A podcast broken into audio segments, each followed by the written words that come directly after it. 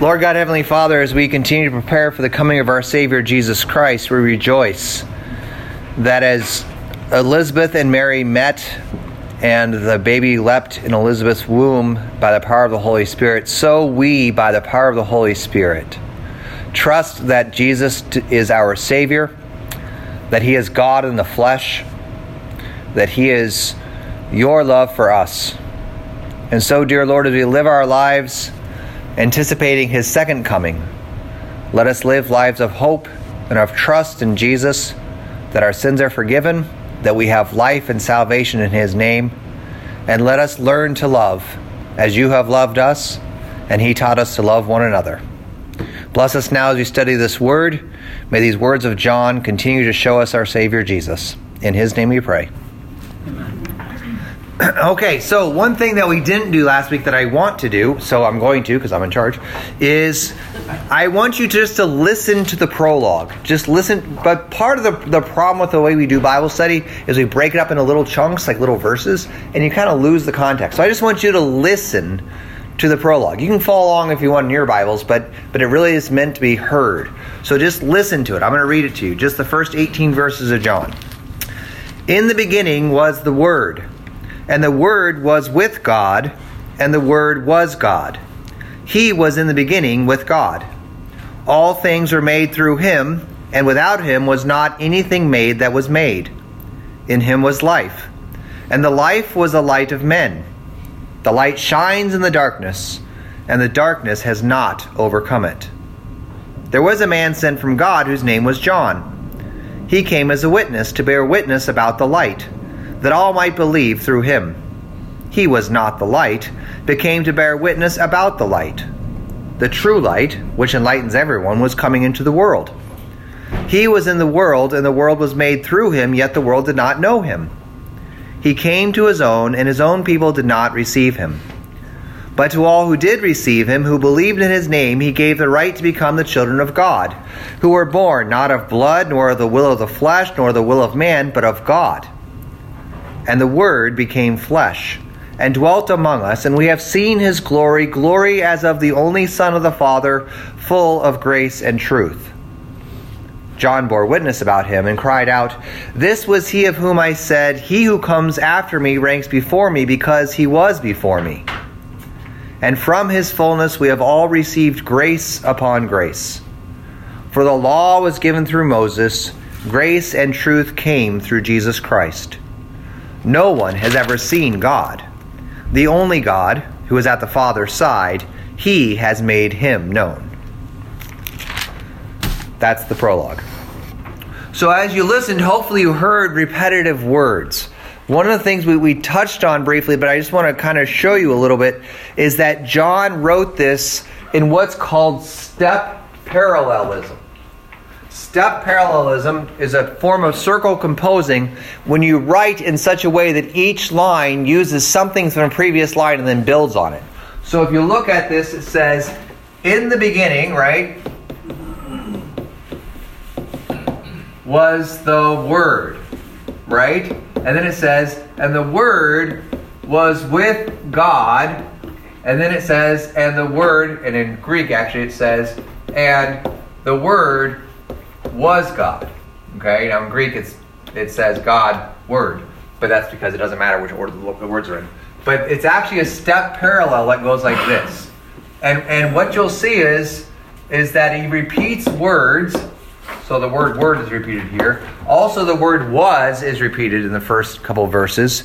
And then in the verse 2 it says this one, right?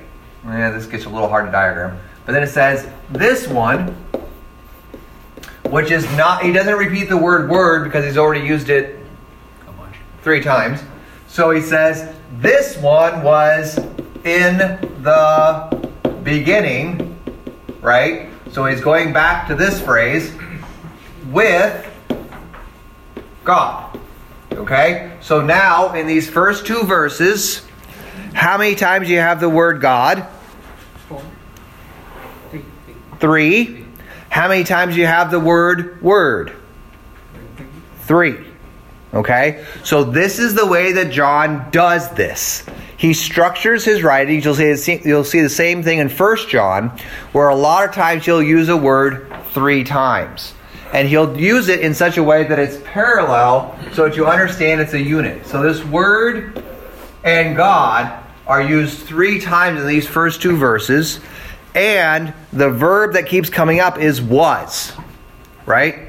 In the beginning was the Word, and the Word was with God. The Word was God, right? He was in the beginning with God. So now he breaks his pattern because there's four wases instead of three wases. And this is the other problem with John is just when you think you've got him figured out, he breaks his own pattern. Okay, so John, as an author, is just he's amazing in the way he crafts his language, but he also never fully conforms to an order. He's always doing something weird where you say, okay, he did this, he did this, therefore he's going to, and then he doesn't. And you go, why not? I don't know. He just didn't. So, but that's what we're going to see as we go throughout the prologue. Is this this will continue to happen? Is that he's going to have these little units in which he uses words in parallel with each other, but also in a step pattern. He'll use them usually three times, sometimes two times, sometimes four. But usually you can see a collection of words, and that's a little unit. Okay? So verses 1 and 2 kind of form a little unit. In the beginning was the Word, and the Word was with God, and the Word was God. He was in the beginning with God. Okay, that's a little unit. And that has actually said everything you need to know about God and Jesus. You just don't know that yet. Okay? So we're going to explain that then. And one of the things that we're going to learn is, is that the Gospel of John never calls Jesus the Word outside of the prologue. Only in these verses is Jesus called the Word as a title. This is really weird. But the rest of the gospel is going to explain what John means by these verses. Okay? So it's a prologue, meaning it's going to explain the text, but but it's kind of a it's a little different than the rest of the gospel. Okay? Any questions from last week or thoughts that you've had that you wanted to explore? Susan. Not to be a stickler, but why is the was? Why isn't is? Because, yeah, that's a very good question. Um, the, the use of the word was is one of the more um, discussed things in these verses. There, there are lots of things written on this.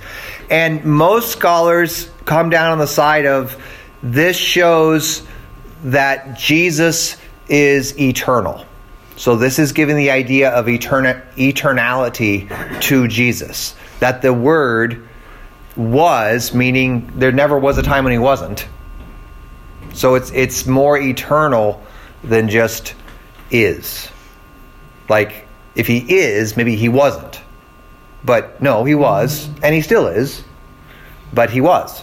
So it's it's usually looking back and saying that this is the eternal um, pre-incarnate, right? We talked about that last week before his incarnation. That it's it's eternal ideas.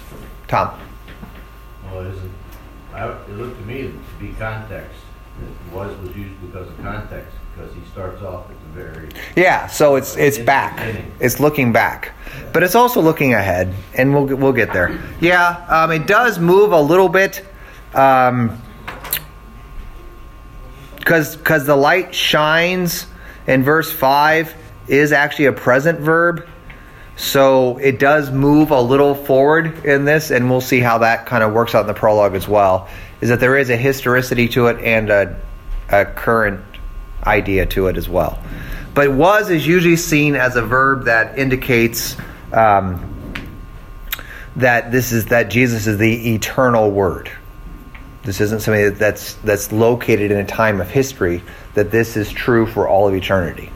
Isn't it also as it was in the beginning, is now, and ever shall be? Yeah. That same principle. Like yeah, yeah. I mean, that's where we got it from.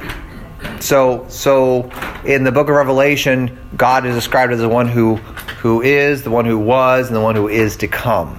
Right. So it's the the eternal eternality of God that He's an eternal God.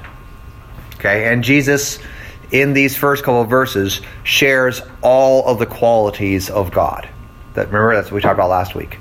Is that any quality you think of with the Father, as far as him being God, Jesus has those same qualities.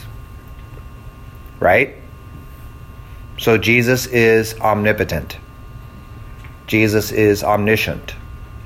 Jesus is eternal. Right? Yeah? Okay? You guys okay? You guys awake? What's going on? Begs the question then, what's the beginning? It's before the beginning. You know, what Beginning of what? Is- Is it talking about the beginning of earth because God pre-existed beginning?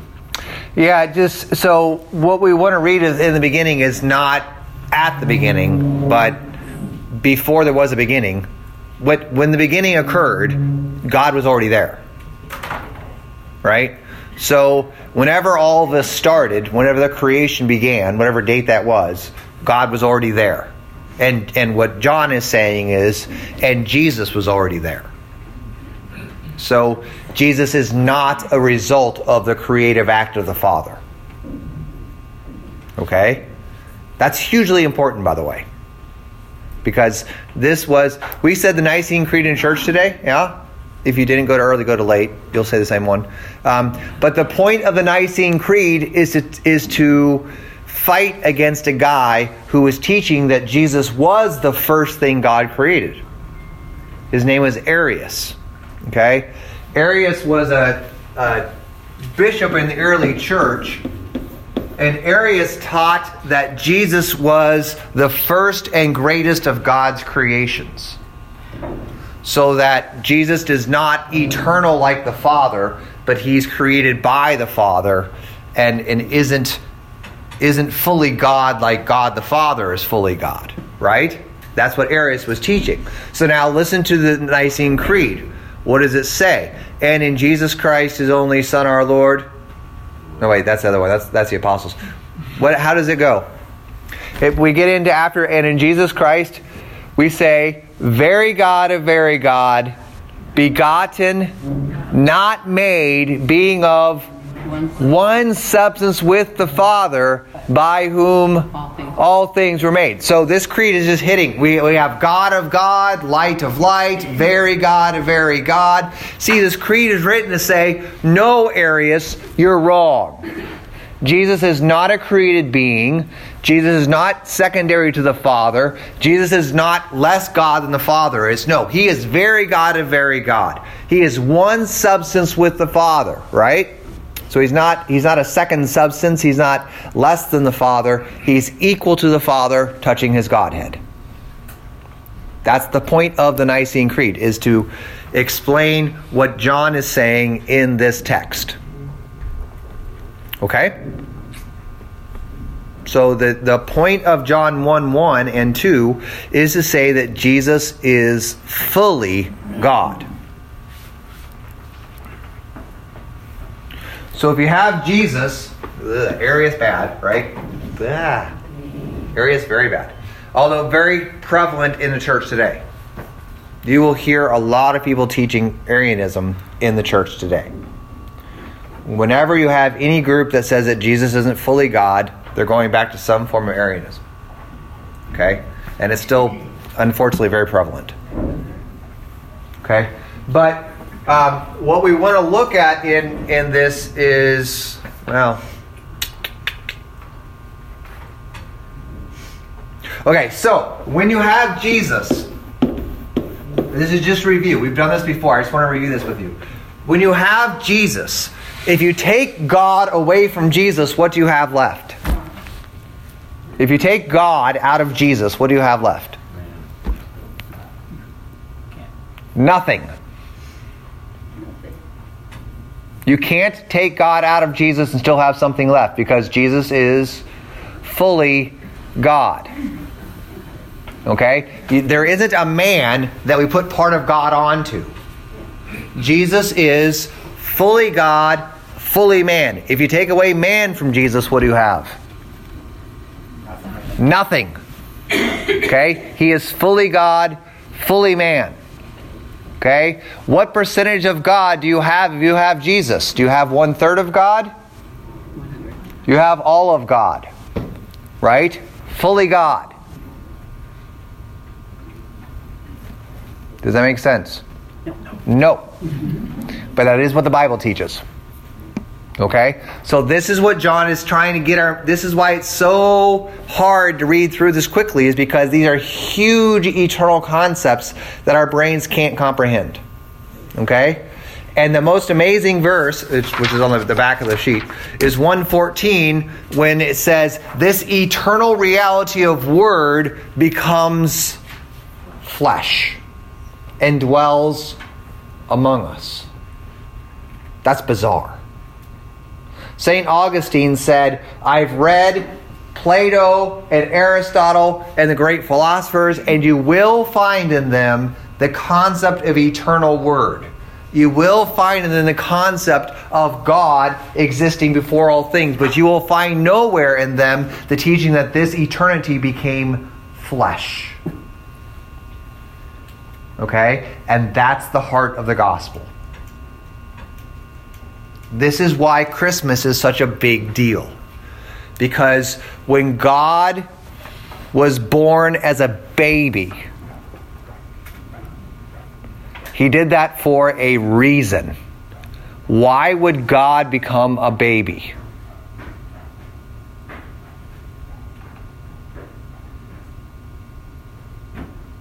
Well, if he's going to be human, Why would he want to be human? So he could die. Right, so he could die for you. See, this is the gospel. God becomes flesh not just for some weird philosophical reason or just because it was fun. He became flesh in order to save you, to die for you, to forgive your sins, to conquer death on your behalf. All of this happened because God loves you. That's why we celebrate Christmas. It's God for you, God on your side. All this eternity is now God loving you. That was the promise back in the garden. Yes. God fulfilling the promise. Exactly. And then what, what we're going to learn, good, what we're going to learn in, in these first three, in verse 3 and following is that all of this stuff you've learned in the Old Testament, it was all this story of this God becoming flesh. That's the point of it all. From creation on, it's always been the story of Jesus. And it always will be. Your eternity is the story of Jesus. Right? He will come again, and it's his kingdom that will endure forever and ever and ever and ever. And keep saying ever until you run out of evers to say. Right? It's not your kingdom, it's not anybody else's kingdom. It's Jesus' kingdom. So your entire eternity is tied up in this story the story of Jesus. That's what John's saying. Okay? So let's read uh, verses 1 through 5 again, and then we'll, we'll get to some questions in it.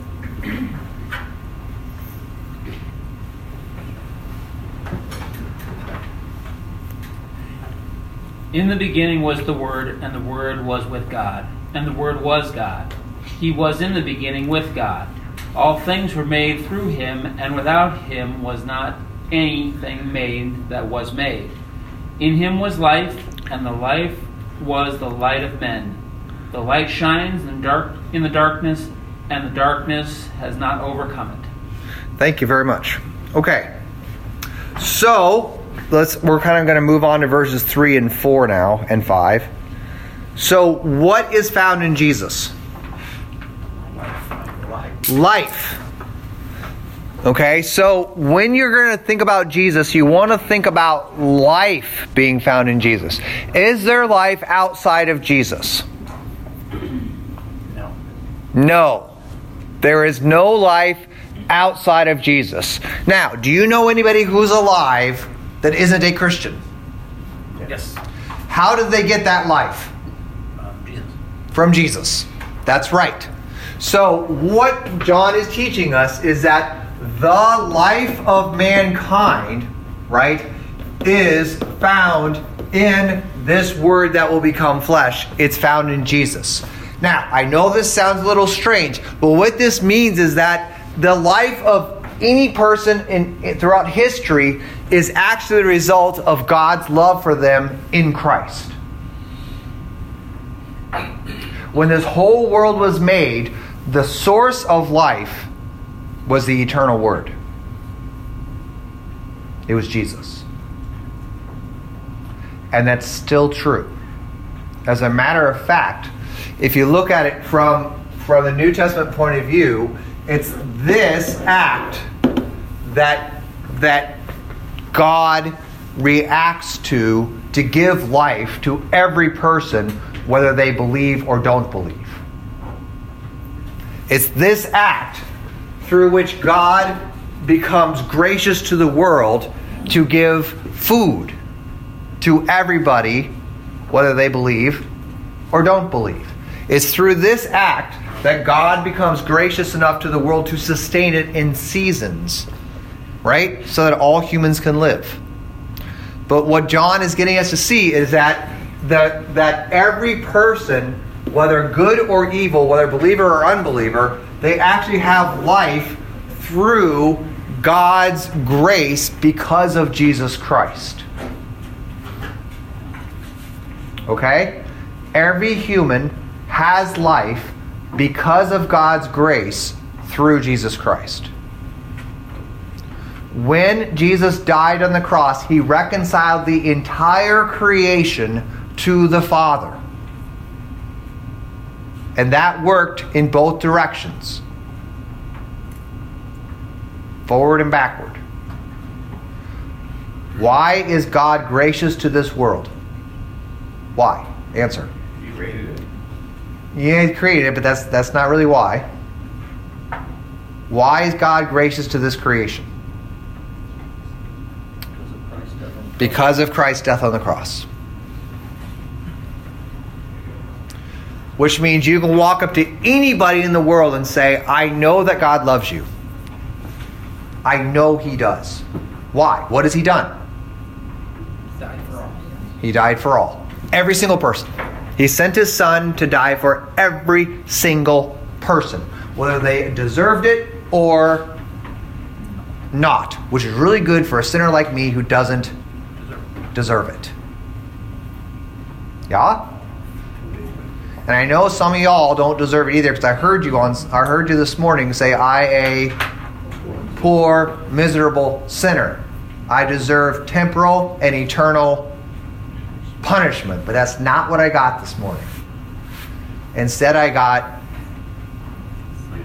forgiveness. Why? Because of that. Okay? This is John 1, 3, 4, and 5, really. Susan. Can you run the replay on this again? Are you talking about created life that, that Jesus is responsible for every person being born in the world? Are you talking Yes. about? Okay, that's got me going. Yeah. All life. All life is His. There is no life outside of Christ. And it's all eternal. What's that? It's all eternal, either with him or apart from him. Yep. So this is this is the the horrific idea of all of life being in Christ and now someone rejects the source of their life. Why would you do that? That's just dumb. So God makes you, puts you in a garden and says, "All of this is yours." All of it. There's that one thing, don't do that, okay? But I give you everything. Now, only an idiot would say, I'm going to go eat of that one thing. You've given me everything good, so I'm going to do the one thing to make you not happy with me. Why would you do that? It's the dumbest story in the whole world.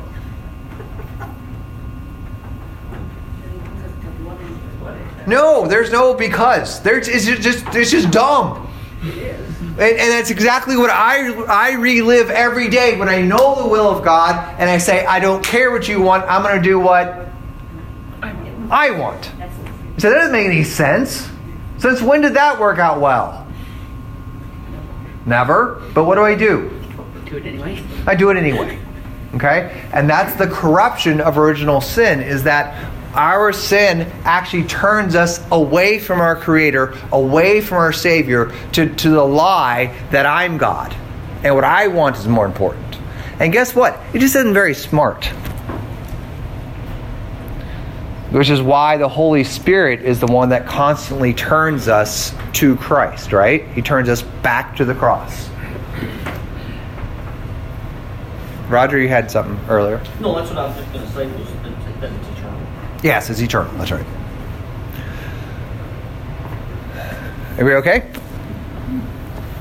God's plan was to have Adam and Eve procreate, and all of the, the offspring would be eternal on earth. Is that correct? They live forever had they not had the original sin. If that's so, wouldn't we have an earth exploding with people? I have no idea. the only story I know is the one that happened. I don't know the story of what ifs. I just don't know. The Bible doesn't say. The Bible never says, I know pastors say this all the time, but the Bible never actually says if Adam and Eve would not have eaten, this would have happened. It doesn't say that. Ever. The Bible never says this is what it would have looked like if we never sinned. It doesn't ever say that. You know what it says? It says we sinned. And this is what God did to save us. Now trust in Him. That's what it says. And it does say when He returns, it'll look kind of like the garden, but it won't have any sin in it. So we imply from that what it might have looked like, but we have no idea. Here's the way the story went. It's in Gen- we did Genesis, right? That's that's yeah. Let's do it again. That's the story we know. I don't know any what ifs or yabbits. I don't know them. Neither do you. And at that point, we're just making stuff up.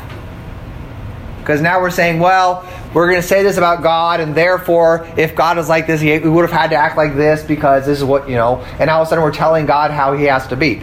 We don't know. All I know is what did happen and what God has done to save us. That's all I know. So I don't know. Sorry. With, within our mission, God, didn't he know that we were going? Of course. So. He wasn't surprised by anything. It God was not up there going, "Life is good." What? What are you doing? He didn't see that. No, he knew exactly what was going to happen the entire time. We are created into the image of God, which is Christ Himself. Why? Because God is the God who saves. That's the biblical answer. You might not, you might not like it, but that's the biblical answer.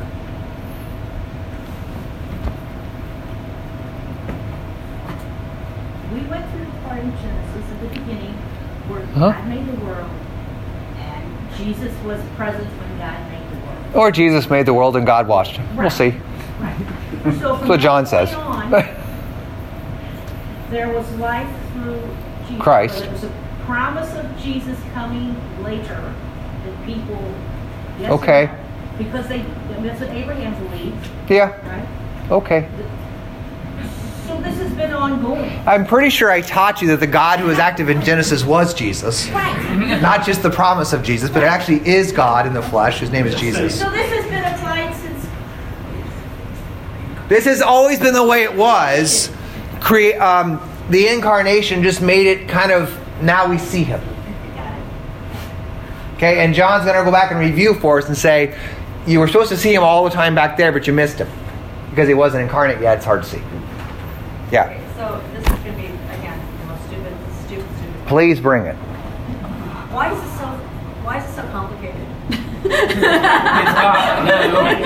If God can forgive sins, why did he have to have, I mean, why did He have, why do we have all these parts? It makes it so confusing to me. Yeah. Like, what's Jesus or what's, why didn't, if God can forgive our sins, why Yeah. did, why did Jesus have to die on the cross for that? Why didn't God just say your sins are forgiven? I, it just makes it so complex. Human? Because of sinning death. Yeah. I, so so here's I mean this is one of the the fundamental princi- principles of theology is that God is simple. And yet he's impossible to understand. See, God is not complex. He's not made of a bunch of different parts. Like a car. A computer is complex, right? You got all kinds of stuff going on in there. But God is simple. He's just God. That's all he is. And when you are in the presence of God without sin, guess what you'll know of God? Everything that needs to be known. It won't be hard. It'll be like breathing. But our sins have turned us away from that God. Literally, have turned us away from that God. And in, in the place of that God, we have put ourselves. And now that makes us turn toward God and see Him not as He truly is, but with a filter like a filter of ourselves, of our sin, of our own intelligence and rationalism, right? I was talking to, to Robin about this this morning. Was it this morning or last night? How how the more we, we consider God through the through the lens of intellect, the harder it gets to be honest about things. Because when we look at God from a human intellectual point of view, the human intellect ends up defining God. Right? And we start having all these predications that we have put on. Well, God has to be this. Well, God has to do that. Well, God. And, and what have we done? We've told God who he has to be when the reality is is that um, it's it's this simple. It's this simple. Jesus loves me. This I know. Why? I learned it from the Bible because it tells me so. Little ones to him belong. They are weak, but he is. That's all I got. Right? And, and, and that is really the essence of it. And, and the problem is, is that I don't believe that anymore. Because I've added to it all of this intellect and all this life experience and all this disappointment when God doesn't work out the way He should, right? When, when, when I pray and God doesn't answer me, I, sh- I think He should, then all of a sudden I've got these questions now for Him. And it's, it's no longer Jesus loves me, this I know. When you, when you talk to a little kid about Jesus, they're like, well, it's good. I prayed about it. We're all good, right? And you're going, boy, you just haven't learned yet. You know? Because what are you saying? God's going to let you down. God's not going to answer your prayer the way you think He should. And, and all of a sudden you come to this one of these seasoned veteran Christians who's walking around going, God isn't easy anymore. He's hard. But, but if you read the scriptures, if you actually read the scriptures through the eyes of faith, it actually is very simple. It's very, very simple. God is God. You are not God. When that's the way it's working, life is good. The problem is sin has convinced you that it's the opposite way around, that you are God and God has to submit to you. And that's where it gets very complicated. Okay? So, in order to fix all that, what did God do? In order to show you that you're not God, that He is, what did He do? He became like one of you, which doesn't make any sense. But that's what He did. And then what did He do? He rose from the dead, which doesn't make any sense at all. But so this is where it's complicated now. So, so my, my answer is sin is what complicates God. When sin is gone, God will not be complicated to you anymore. He'll still be God and totally incomprehensible, but you will know everything about Him that you need to know with no distractions. Okay? Does that make sense? I mean, it doesn't make sense, but that's that's the short answer. That why we have to have childlike faith? That's why Jesus calls to have childlike faith, to just simply believe Him. And and the whole point of the Gospel of John is believe Jesus' words. Believe when Jesus speaks, He's speaking truth. Just believe it. Don't question it. Don't analyze it. Just believe it. Let it be true. My peace I give to you. Not as the world gives. I give peace to you. And what do you all say? Instead of saying, great, thanks, what do you say? You say, I don't, I don't feel peace. I don't think so. See? That now we're complicating it. It's very simple. I'm going to give my, my life so that your sins are forgiven. We go, great. Now can I sin some more? They go, oh, Why would you, right, Pastor? It's the, it's the parallel of Adam. When sin enters the world, all of a sudden God's complicated. Yeah, When sin wasn't in the world, it was really pretty simple. it was simple. Don't eat. Well, and over and and we don't have any question about who's who. Before sin enters the world, it's very clear. There's a God. He's in charge of all the big things, and and man and women. What are they supposed to do? Supposed to garden. That's it. Just go garden. Oh, and by the way, there's no such thing as weeds. Everything you plant will grow perfectly.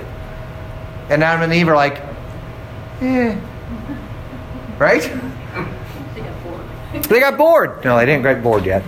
They were they were still eating pizza. It was good. Yeah, but that it gets complicated with sin. So that's the problem. It gets complicated, and then you get these weird Bible teachers that make it all even worse. Who knows? It's not my fault. It was written in Greek. What do you want? All right. So everything found in Jesus. This is really the point. Is that in the Gospel of John, Jesus is the focus of everything. All the Old Testament, all the New Testament, all of God's promises. He's the one that swallows up all of our sin. Everything to Jesus.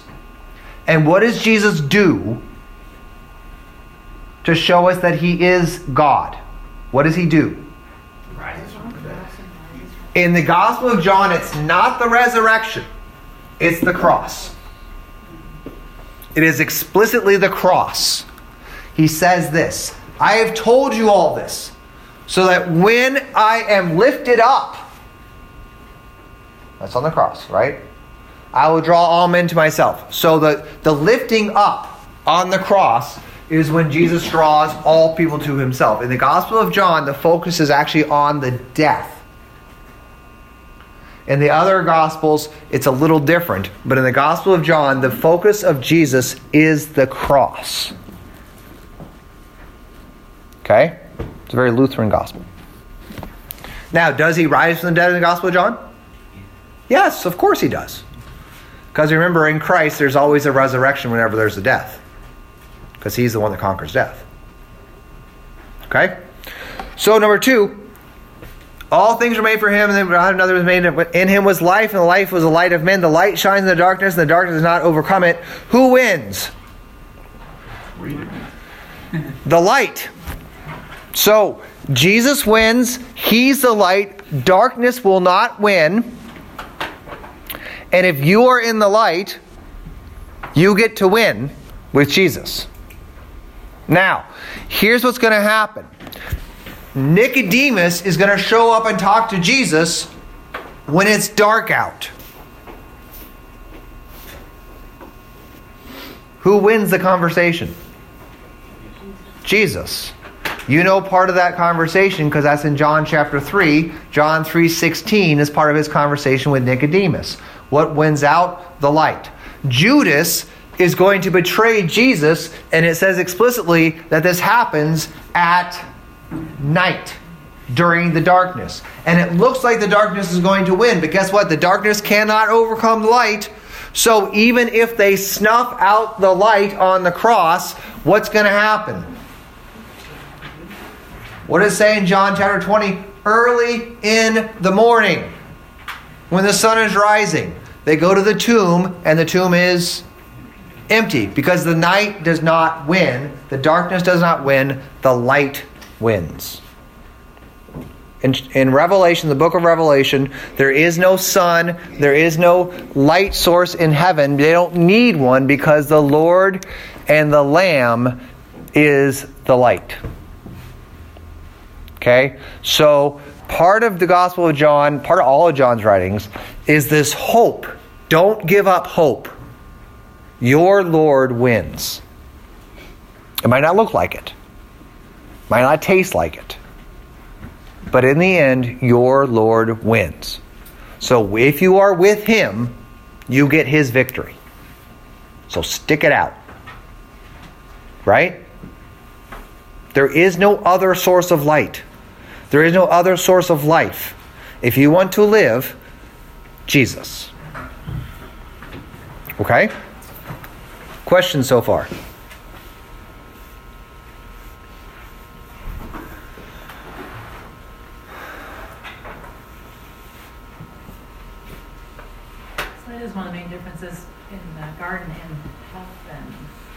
Mm-hmm. was a light source. Yeah. And there was a moon and a sun. Yeah, that's why we don't want to make we don't want to totally equate heaven and the Garden of Eden because there are differences, major differences. Um, yeah, the the pictures of heaven that draw us back to the garden draw us back to aspects of the garden, primarily fellowship with God, um, a created world in which things are all good. There's nothing evil in it, right? So, Adam and Eve aren't hungry and thirsty before the fall. There's nobody killing each other before the fall. These kinds of there's no sickness. Um, God walks with them. Those kinds of things. But it, it isn't 100% equated because there are differences. Hopefully there's no serpents. Well, if they are, they're they're friendly serpents. You know, they're not going to deceive us. Yeah, I don't think there will be snakes, but we don't know. We'll see. The best thing for me, yeah, I, wish I shouldn't. Anyway, there'll be pizza in heaven. There'll be good pizza. The best pizza. All right, so let's read um, six through thirteen. Someone read that out loud. There'll all be cheese pizza though. Cheese pizza, the right kind of pizza. Yeah. There's no death, so you can't have any pork or anything on the top. Sausage might grow on trees.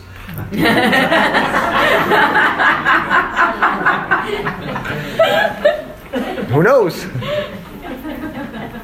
See, this is what makes it so complicated. Right. This is and complications.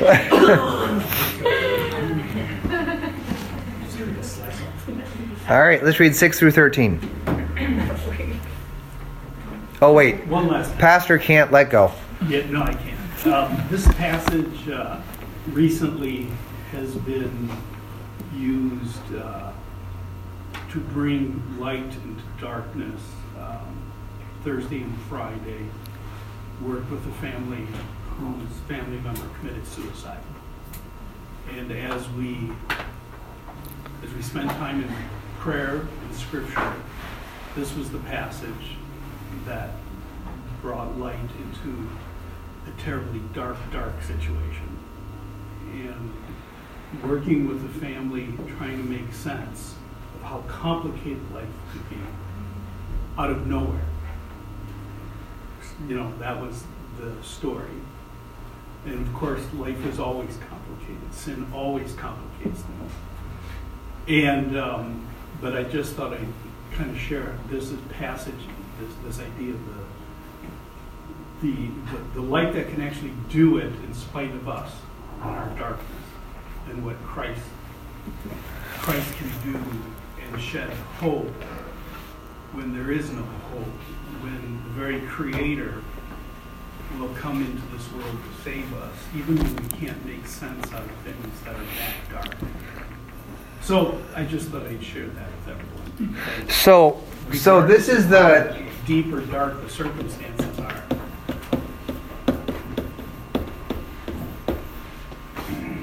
so we talk about as Lutherans, um, one of the, the the kind of the foundational confession of Lutheranism is that we are saved by grace through faith, that we are justified without any merits, works, or satisfaction on our, on our behalf. Means we don't do anything to earn it, right? But we are we are justified by grace through faith because of what Christ has done. And what we say is that's we don't do anything to cause that.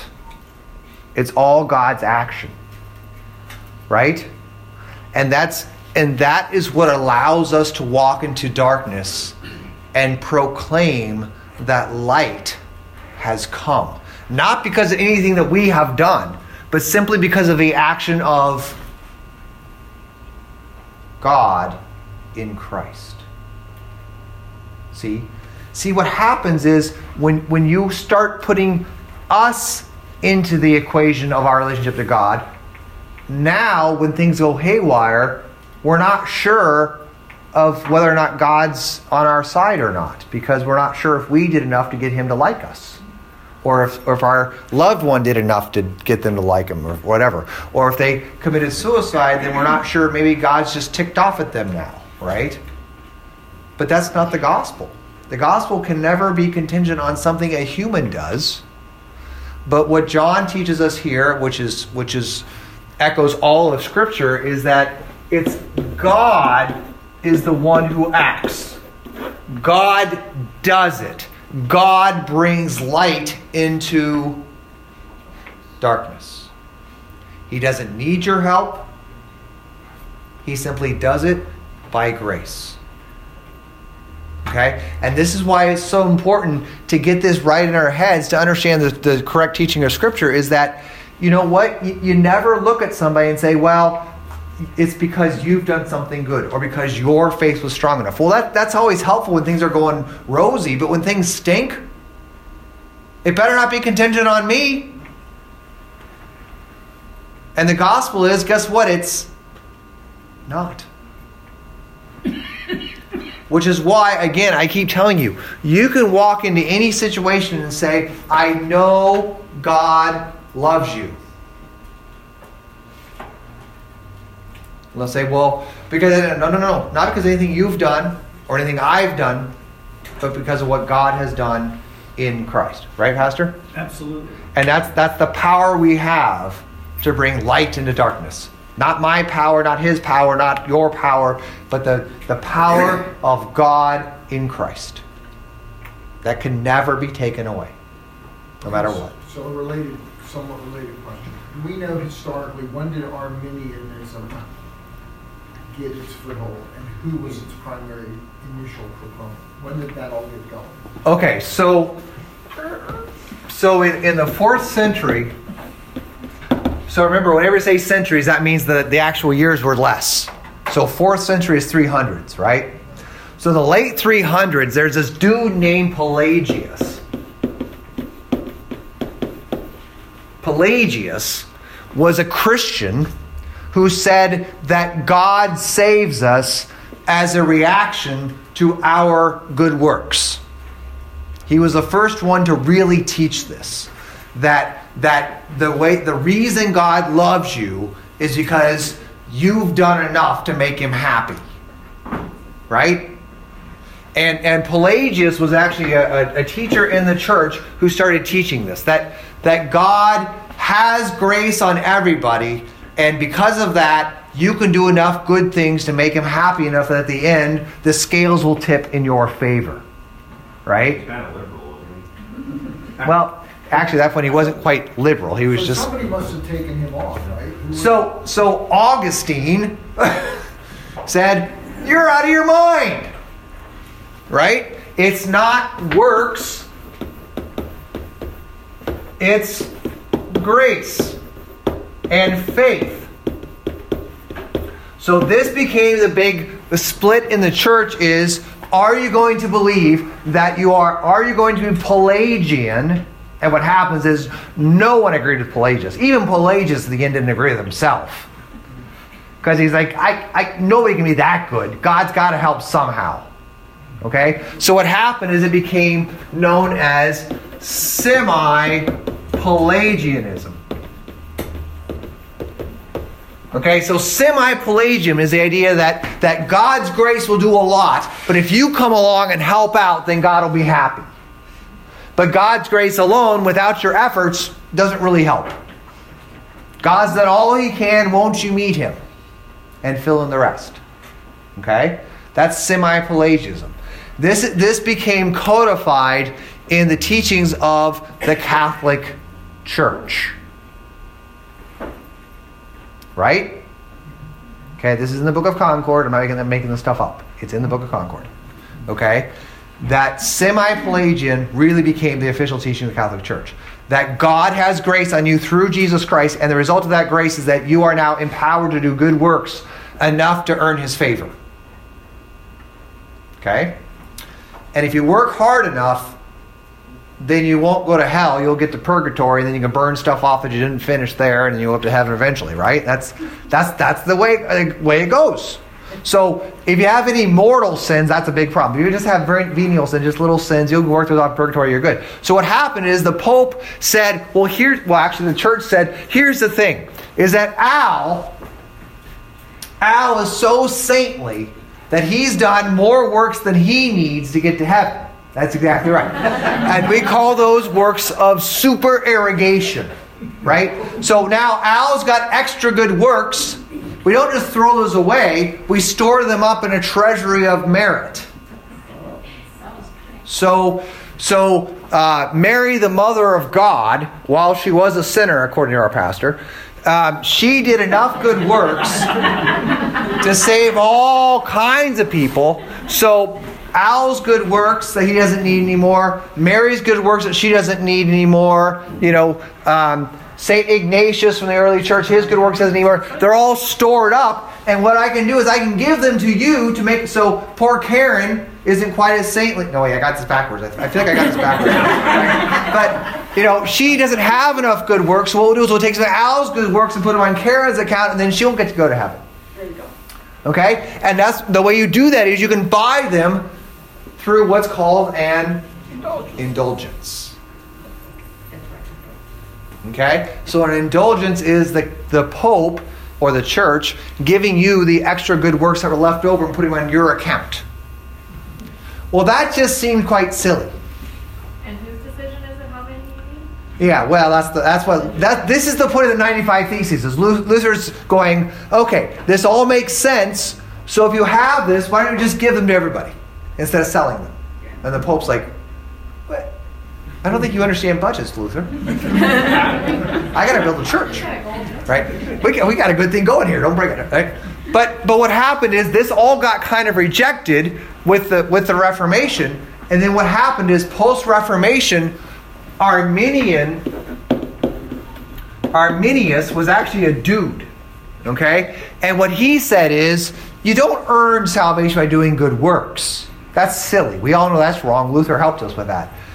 But what you have to do is your will is active. You have a free will and you have to make a decision to conform your life to God's will, and that will be counted as righteousness. So this is the the root of decision theology is the idea that that yeah, it's all grace, but there's got to be some role for us to play in all of this. So the role is that you got to make a decision. Now, what you'll notice is that free will is actually an invention in the line of works based theology. Do you have a free will? No. Your will will always sin. That's not freedom, that's bondage. Biblical teaching is that God alone works to save. Okay? So so what happened is this this becomes really the mode of American Christianity when it comes to how are you saved. Right? So this is the popular teaching in our country right now, whether you're that kind of doesn't matter what denomination you're in. I've even heard Lutherans talk this way is that when it comes down to it, you know, God's done all this stuff in Christ. Now, won't you accept it? Won't you ask Him into your heart? Won't you see? And at that point, what are you doing?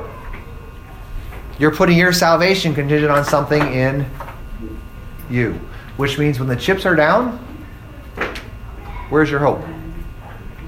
It's like, well, well, maybe I didn't mean that when I decided to ask Jesus in my heart. Maybe I didn't maybe I didn't really mean, or maybe I didn't really understand, or maybe I really didn't.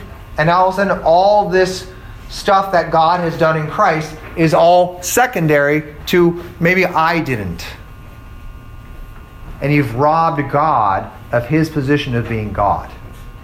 So, what we want to teach is that salvation, all the things of God, are entirely contingent on God. And they're all gift to you and that can't be messed up because it's already been finished here.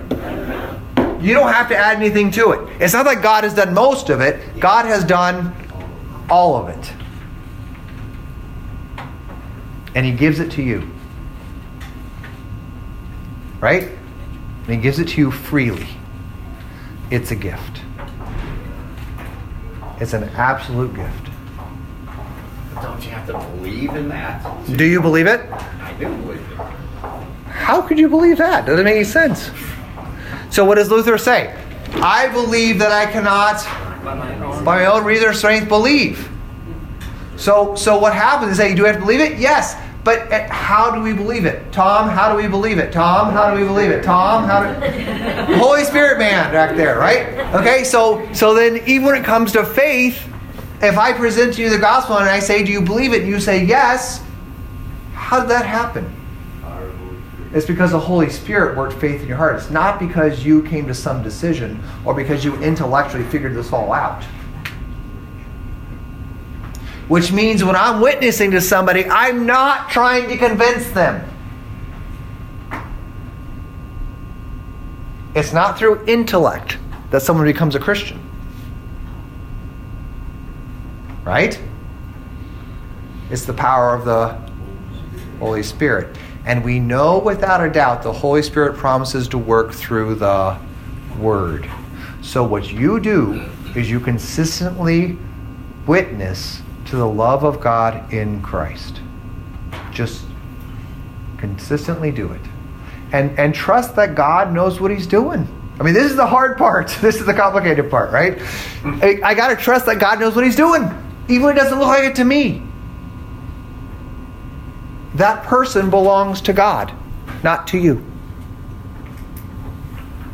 And the God of all grace, who sent his Son Jesus Christ, cares for them too, and he will work in them. So share within the love of Christ and trust in God. It's hard, but that's what we're called to do. Okay, so we didn't really get through verse 6. Okay, so we got through two questions. That's pretty good. It's taking us three weeks to get through five verses. It'll take us, yes, three weeks to get through five verses. What's that? We got those two questions last week, right? Yeah, well, yeah kind of, yeah. Oh well. So, so the podcast will be on John one for the next year, and then that's okay. So let's pray. Lord, you have done it all. And tomorrow we begin our celebration of our Savior, born to live in this life perfectly. For our Savior is our God in the flesh. And in Him and in Him alone, we put all of our hope, all of our trust. And in Him we rejoice. For in Him we know that we are loved by our God, that we are safe in our salvation, that our sins are forgiven. So, as many families come together this Christmas, may your grace reign in our conversations and our time together, and may all see the love of Christ and be drawn to his cross in hope and faith. We ask this in Jesus' name. Thank you all.